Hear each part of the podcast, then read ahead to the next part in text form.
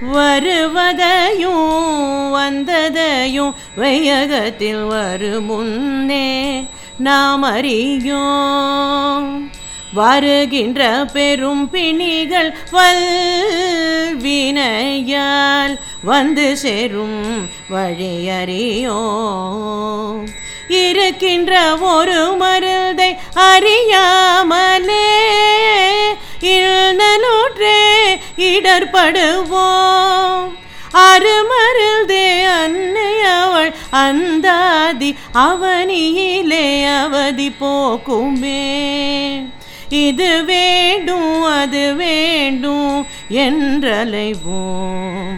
இல்லையெனில் ஏங்கி நிற்போம்.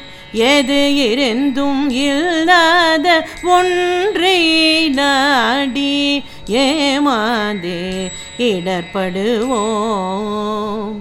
புது பாடல் புனிதவதி அந்தாதி போற்றி. தினம் துதிப்போர்க்கு எது வேண்டி நின்றாலும் இவ்வுலகில் இனிதளிப்பாள் மீனாட்சியே.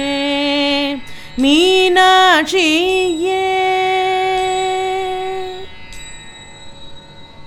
அடுத்து இப்பாடலில் வருவது பயன். இந்த இரண்டு பாடல்கள் ராகம் தர்மவதியில் அமைந்துள்ளது. நமது வாழ்க்கையில் நேற்று நடந்தது போல் நாளை நடக்கப் போவது இல்லை.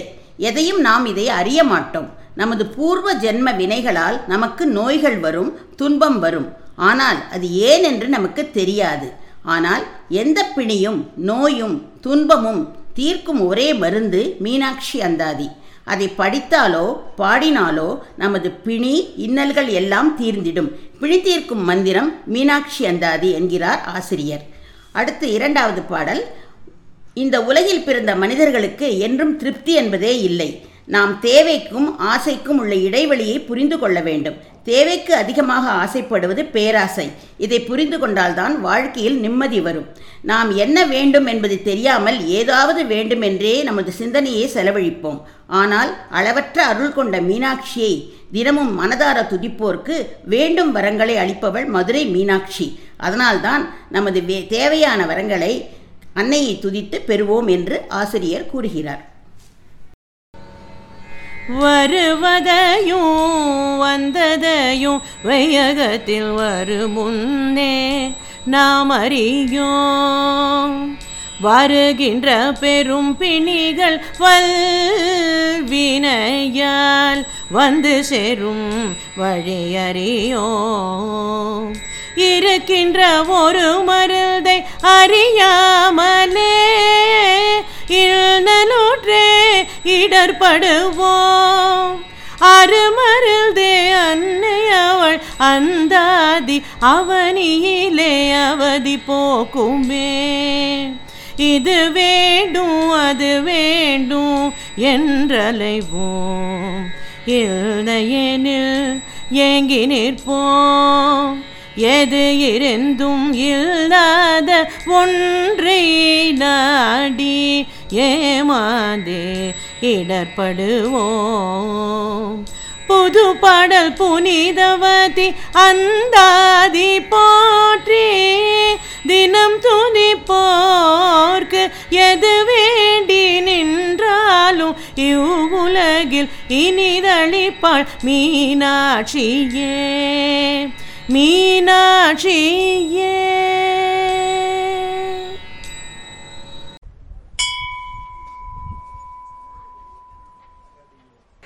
ஆனை முகமும் பானை வயிறும் ஐந்து கரமும் அவதரே பின் அற்புதமே.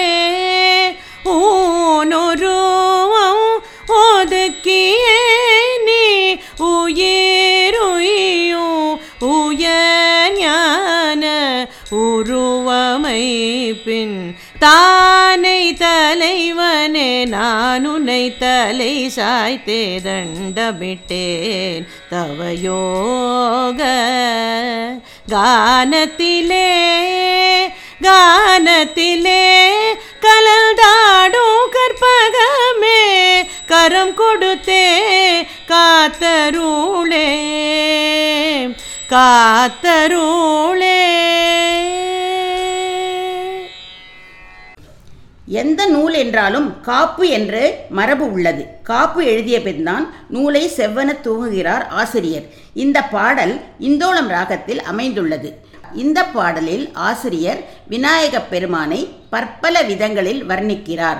ஆனைமுகம் கொண்டவன் பானை போல் பெருத்த வயிறு உடையவன் ஐந்து கரங்கள் உடையவன் அவன் ஒரு அற்புதமான அவதாரம். ஊன் உருவம் ஒதுக்கி நான் உயர்ந்த ஆத்ம ஞானம் பெற வழிவகுப்பான் அவனே கடவுளர்களுக்கு தலைவன். முழுமுதற் கடவுளும் அவனே. பல யோகக் கலைகள் கற்ற விநாயகர் நமது இசையில் பக்தியில் மயங்கி நமக்கு வரமளிப்பான். வானுலகத்திலுள்ள கற்பக மரம் போல் வேண்டுவன தருவித்து அளிப்பான். அதனாலேயே அவனுக்கு கற்பக விநாயகன் என்ற பெயர் உண்டு. இப்படிப்பட்ட பல குண நலன்களை உண்ட கணபதியே நான் உனது பொற்பாதங்களில் என் தலை வைத்து சிரம் தாழ்த்தி வணங்குகிறேன். உனது தும்பிக்கையால் எனது சிரம் தொட்டு என்னை என்றும் காத்தருள்வாயாக. ஆனை முகமும் பானை வயிறும் ஐந்து கரமும் அவதரே பின் அற்புதமே. ஊனொருவம் ஒதுக்கியே நீ உயிருயும் உயர் ஞான உருவமை பின் தா